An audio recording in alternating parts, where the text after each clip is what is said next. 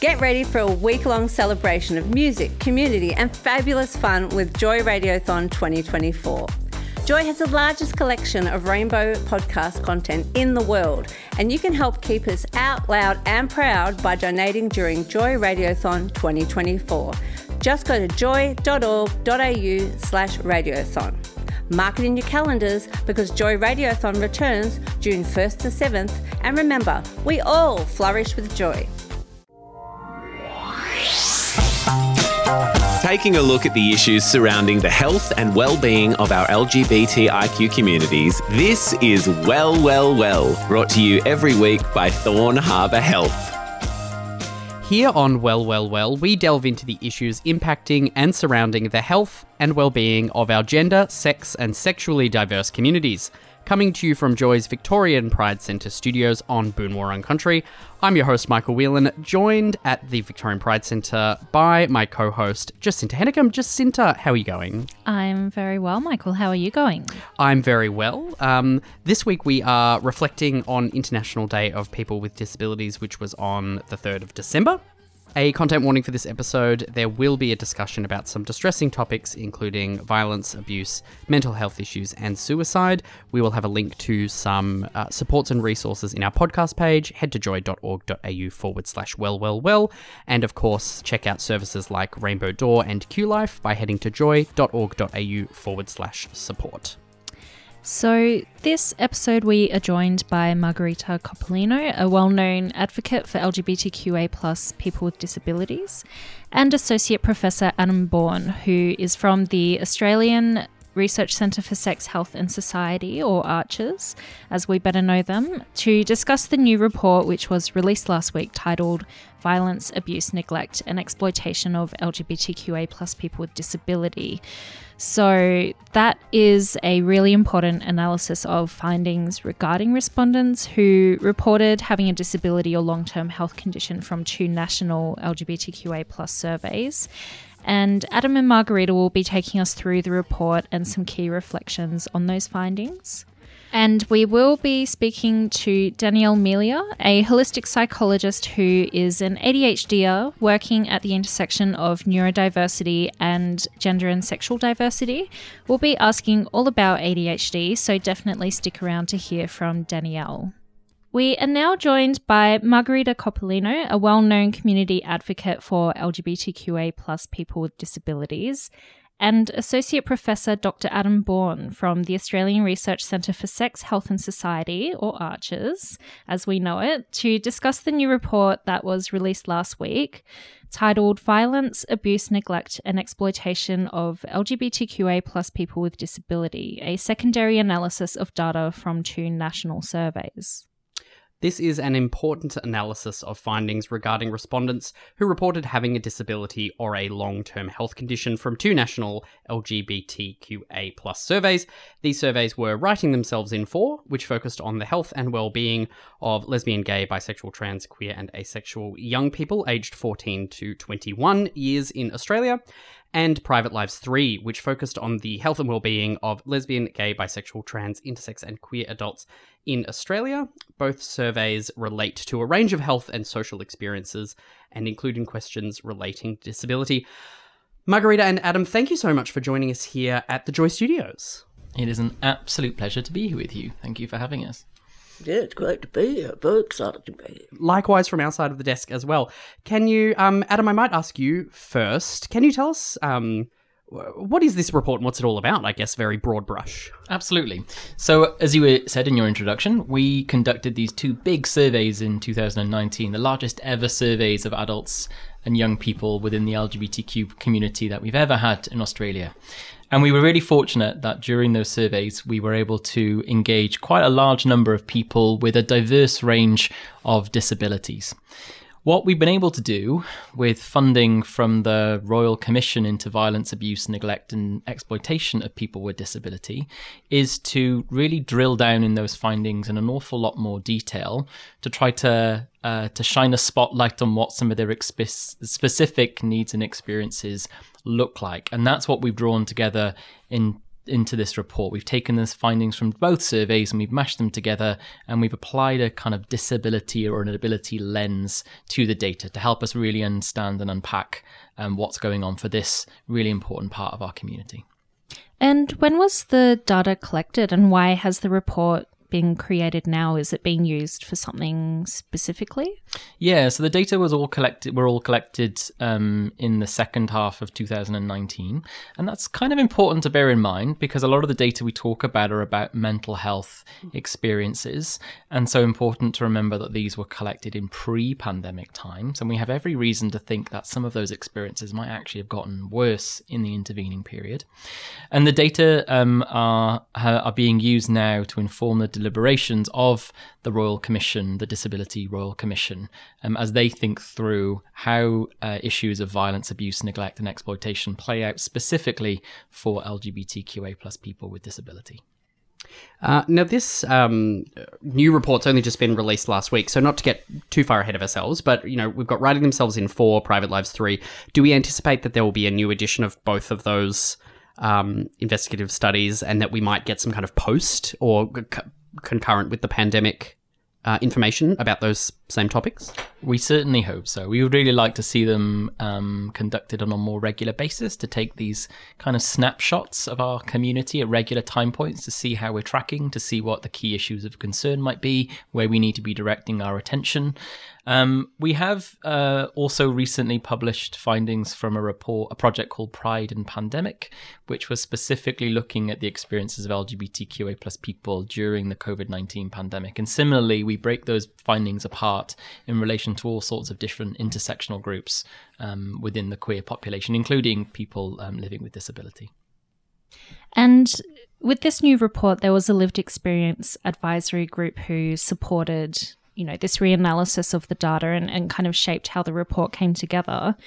Margarita, you were a part of that expert advisory group. Can you tell us a bit about what that was like, what was involved in that process? Oh, absolutely. Uh, when I was actually approached to be one of the people on the advisory group, I actually immediately put my hand up. Because uh, what, to me, it indicated is Adam and his crew were looking at co design of people with disabilities, uh, and to me, that's best practice. So, yes, it was a no brainer. Hands went straight up. Um, its process itself was uh, very robust uh, discussions were had around some of the topics and, and what should be included. And, you know, Adam and his team took that on board and, and really did, you know, what we said, our feedback, um, justice in the report. And I think people will be very interested to see all the details, but that came out of that discussion. Margarita, do you think that um, more attention is being given to the barriers and inequalities that are faced by you know LGBTQA plus people with disabilities specifically, and how does that make you feel? Um, look, I think it's fair to say uh, Adam and I are both on task force. Uh, there's always uh, discussion around intersectionality uh, across all intersectional lens community, and it comes up often, not only in in our setting but in general, and I think now more so in the community. Uh, you know, people are recognising that the, the, barriers have always been there, and asking what can we do to address the barriers, so that all intersectional lens communities can participate, be at the table, and be part of you know, discussion and partying and and you know involved in everything that the community does. So we've still got a way to go, but you know at least now our voices are being heard. Yeah, fantastic. And getting to the findings of the report, um, I guess which which does cover some pretty heavy stuff. Obviously, what did the data say about the the findings around harassment and abuse that LGBTQ plus people, sorry, that LGBTQA plus people with disabilities experience? Um, look, there's no way of sugarcoating this. Most of the findings I'll reflect are pretty harrowing. Um, Yeah, there's some sure of are. the there really are some of the the most challenging data that we saw among any part of the LGBTQ community from among those surveys that we conducted. And that's reflected in the data around harassment um, and abuse as well. We saw a very, very large proportion of young people with disability, more than 50%, saying that they'd experienced verbal harassment due to their sexuality or gender identity in the last 12 months. And that's quite a bit higher than than the experience then that and then how that experience was reflected in other parts of the the LGBTQ youth community, where only 34% said that they'd had that experience. Um, among adults with disability, again, a really high proportion, 41.6% um, of those who were cat- categorized um, as having a moderate disability reported experiencing verbal abuse due to their sexual orientation or gender in the last 12 months. Um, and again, that's much, much, much higher than we see among people um, who didn't have a disability. And we saw that abuse and harassment happening in all sorts of places. It was happening in school settings, it was happening in the home, it was happening in workplace settings, um, it was happening in public settings, uh, and, and a range of perpetrators uh, of, of that harassment or abuse as well. But in nearly every instance, it was higher among people with disability. And if you look at intersectional experiences, beyond that, um, you saw a higher likelihood of harassment or abuse among people from multicultural communities who had a disability. Um, and also um, among young people, among young people with disability who were living in rural and remote locations. Does the report go as far as to make any um, recommendations specifically? Um, it sounds like it's quite a, a pervasive, systemic wide issue that is faced by queer people with disabilities, as you said, a, multitude of different perpetrators in different settings. Does the report go as far as kind of providing any best practice advice? Look, we make the best recommendations we have given the data that we have within this report. Um, and I, I think Margarita can speak to some of the nuance about what's required here in more detail and more capably than I can. But certainly, we talk about recommendations at three levels. Um, and one at the kind of structural and policy level. What are the ch- kind of changes within government strategies and policies that we need to see in order that they be more attentive to, inclusive of, and responsive to the needs of LGBTQ A plus people with disability, including organizations like the NDIA in how they think about and respond to sexuality, gender identity, and sex characteristics in the work that they do. We make recommendations at the service design and delivery level. So, um, for organizations who are providing disability services to be, again, more understanding of, more conversant in, more responsive to the needs of people with disability who are LGBTQA. Uh, and then, I guess, thirdly, is a range of recommendations we make for the community level. So, how can we ensure that all people within the LGBTQA plus community, regardless of disability, can feel safe and affirmed in all of the social and cultural contexts in which they wish to live their life. Like how you know what are we what can we as a community be doing to ensure that all of those spaces and places are uh, are affirming and supportive of people with disability? And sometimes that's about making disabled spaces more queer friendly and sometimes that's by making queer spaces more um, disabled friendly and inclusive Margarita, we were just talking a bit about, uh, I guess, the the recommendations that have come from this report, and about the, especially looking at the intersectional, um, I guess, impacts that there are for LGBTIQ plus people, for LGBTQA plus people with disability. You mentioned that there was, a, a, I guess, a bit of a scenario that really highlights how this impacts individuals. Yeah, look, uh, I think it would be really good to talk a little bit about a, a real life case study, whether it's a person with a disability who's transitioning, uh, worked in a business services, better known as the old sheltered workshop scenario, and they experienced bullying by a co-worker with a disability, and they were bullied due to the fact that they were trans, not on the fact that they had a disability. So it just highlights that, you know, what we forget sometimes, it's not the actual disability that the person experienced abuse and neglect and exploitation is actually normally, in most cases, uh, would have been highlighted in some of the reports, is that it's the intersectional lens component, why they experience. Uh, and um, it's very common, particularly in multicultural communities, where I've known of cases where a person with a disability who has identified as same-sex uh, attraction uh, have said that you know they experience discrimination in their culture based on the fact of their sexuality, not uh, and then disability is a added component to it, but first and foremost is the sexuality.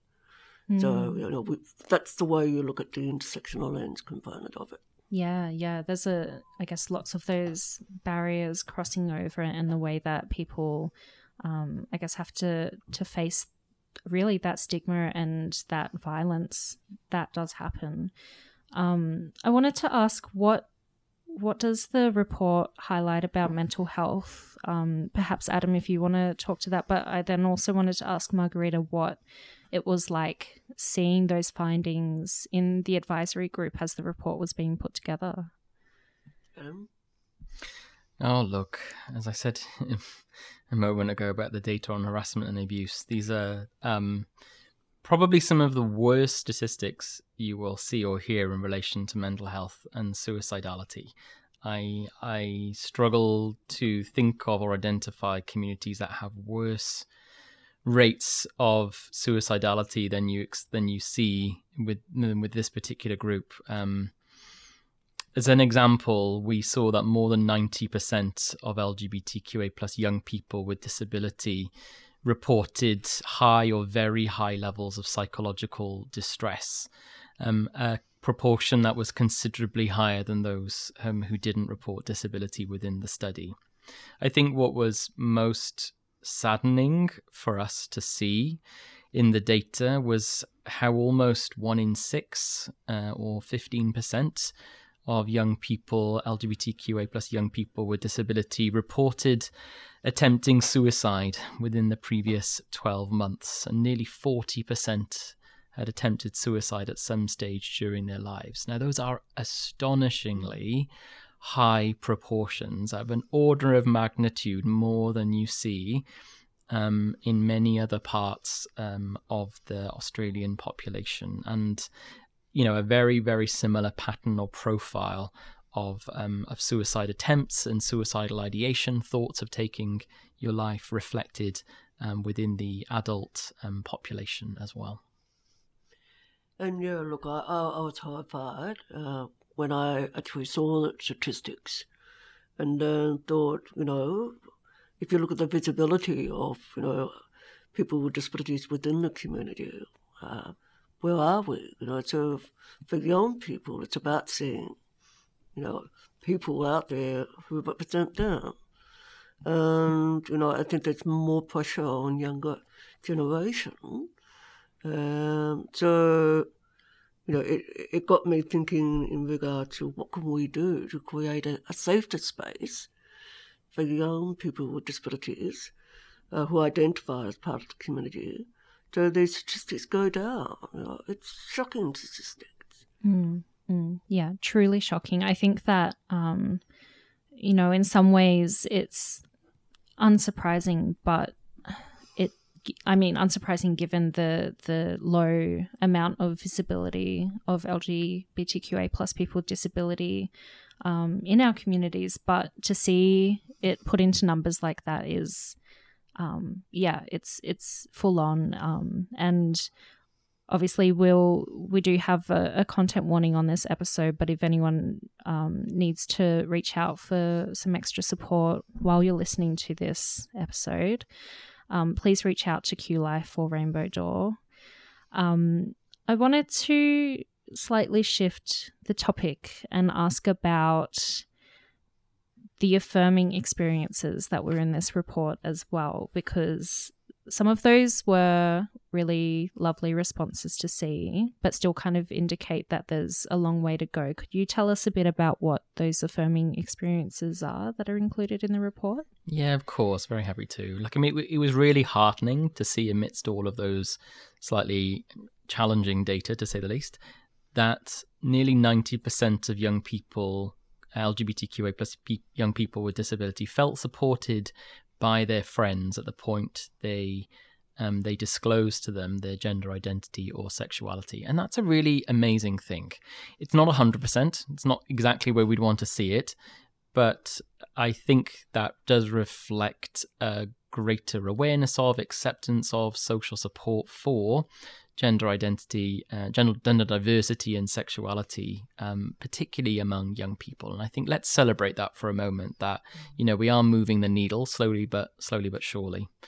Um, it was great to see that uh, um, a, a majority, perhaps only just a majority, of um, LGBTQA plus people with this disability felt accepted within an LGBTQ event uh, or an LGBTQ event or within an LGBTIQ venue. Um, that's about 59.5% of people had that experience. That's good but it's not good enough. Like that still tells us that 40% of people didn't feel accepted. But you know, let's sometimes it's important to take a strengths based framing where we can, where it's appropriate, um, and reflect upon okay, well, maybe we need to be doing some work to understand what is it that those events or venues are doing to help ensure that people are feeling accepted. What is the good practice that we can be building on? Clearly, some people are getting this right. Some organizations are getting this right. What can we learn from those to help ensure that all LGBTQA plus people with disability feel accepted every time they, spe- they step into um, a queer space? You know, when we talk about accessibility, everybody thinks built environment. You know, that's the most obvious. But you know, like it's more than that. It's it's about if you, if you look at uh, carnival when we you know midsummer, it's out on the lawn. Uh, then you look at where the stores are. You know, for some people, not only people with disabilities, but other people who might use a walking frame or it might be on crutches just for some reason, or walking stick. You know, the the grass area, you know, particularly if it's damp, which in some cases it has been, it's a slip hazard, you know, and the lawn is literally not even, so that creates, you know, they're just little things, but it's really think about that and also, you know, when you're doing events, uh, where's the visibility of people with disabilities? In the imaging of the promotion of those. I mean, if you look at Sydney Money, uh, Sydney uh, Pride, um, most of the visuals that I'm seeing are, don't take this the wrong way, I'll be politically incorrect, muscle men, and, you know, particular look on women. And, mm. and I'm going, but we're all different types of body. I think that's what makes the community really exciting. Where's that? Where was that in in the you know, the promo of the of the events and things we do. And last but not least, where are the people with disabilities uh, who identify as part of the community? Um, you know, hosting radio shows or part of the organising or midsummer on the boards of um, all the queer organisations. That tells a message. And that, I think, will definitely change the culture not just ticking a box, oh, yeah, well, we've got an accessible event. It's much more than that. Mm. Yeah, totally. And with this new report being released, ARCHES are also releasing some videos, I believe. And Margarita, you feature in one of those videos. And you there's a really important part of that video which I loved where you talk about feeling the need to conform to three different closets throughout your life and how you kind of eventually broke away from those compounding closets. Can you tell us a bit about what those three closets are and kind of how you got to a point in your life where you felt like that didn't have to hold you back from being yourself anymore? Well, I actually remember in 2018, I was very, very fortunate to be invited to the UN uh, in New York to be on a side event for uh, the Convention for the Rights of People with Disabilities better known as the CRPD um, uh, Convention of the State Parties. And it was the first time the CRPD actually had an LGBTIQA um, event. And my presentation was about talking about live experience. And I can remember I was so nervous, you know. There were people from all over the world in this room. And my presentation was to talk about my three closets and show a photo of me.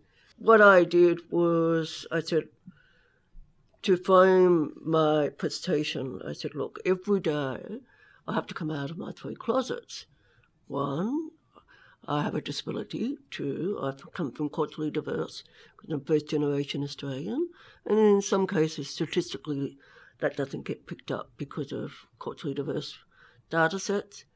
And also, I happen to be a lesbian. So every day I have to come out of those three closets. To anybody every day. And and then you know people in the room will go, yeah, right, three closets. Well, they're the three of my intersectional lens that people notice, you know, uh, in different ways. And then I told the story at that time about, particularly in my journey through my intersectional lens communities, is, you know, I was born with a disability. That was easy to accept on various levels and the journey to accepting that was quite different to the journey of me of being a lesbian of my sexuality. And my culturally diverse uh, closet, I really denied my uh, culture until I went back to the village where my mother came from in 2009. So the, the journeys of those intersectional links were quite different. And then got to, say, about 2020, year 2020, where oh, what do I have to conform in, change my behaviour, and every time that I go into the women's area, and the, uh, the queer area, and the disability area, I had to be different people every time I went into those intersectional areas, and I went, enough, I've had it. I just want to be me. I just want to. I just want people to look at me as Margaret, the whole Margaret, the whole soul, um, which has started my, my work around intersectionality from a lived experience. If I can be the whole me, people then will capture the whole me. And that's how it all happened. And what advice do you have for LGBTQA plus people with disability who are struggling with those same multiple closets? Hey, look, the first thing is to acknowledge that that's how you're feeling. And, you know, because if you struggle with it, you're not ready to really talk about it. Um, so first of all, just go, okay, this is I'm not okay, I'm not okay with these closets, and I really want to seek help, and it could be through a personal friend. Uh, there are a number of services out there uh, that could sit down and particularly provide counselling or peer support, uh, I would encourage you to reach out. Don't sit on it for too long, because the longer you leave it, the harder it is. And also, I think, you know, I can give uh, Inclusive Rainbow Voices, which is a, the first ever LGBTIQA plus people with disabilities uh, organisation is now established. And, you know, to reach out to them, and uh, better known as IRV, reach out saying, hey, we, you know, we'd really like some peer support, and, you know, a safe space to explore the intersectional lens and how to move forward. Because sometimes it might be about not so much them themselves, but how to, to deal with those intersectional communities as I mentioned before. So being able to talk through, you know, how to claim your space. First of all, you've got to get comfortable, and then you need to then find what do I need communities to do for me to feel culturally safe. Thank you so much to LGBTIQ plus disability advocate Margarita Coppolino and Associate Professor Dr. Adam Bourne from ARCHES talking about the new report that has just been released Violence, Abuse, Neglect, Exploitation of LGBTQA plus people with disability. Thank you both so much uh, for sharing your time with us today. You're getting well, well, well with the team from Thorn Harbour Health. Time to wrap up another episode of Well, Well, Well. It has been such an important episode reflecting on International Day of People with Disabilities. If there's anything that you would like to connect with or learn more about, links to information from tonight's show will be on the podcast page on joy.org.au forward slash well, well, well.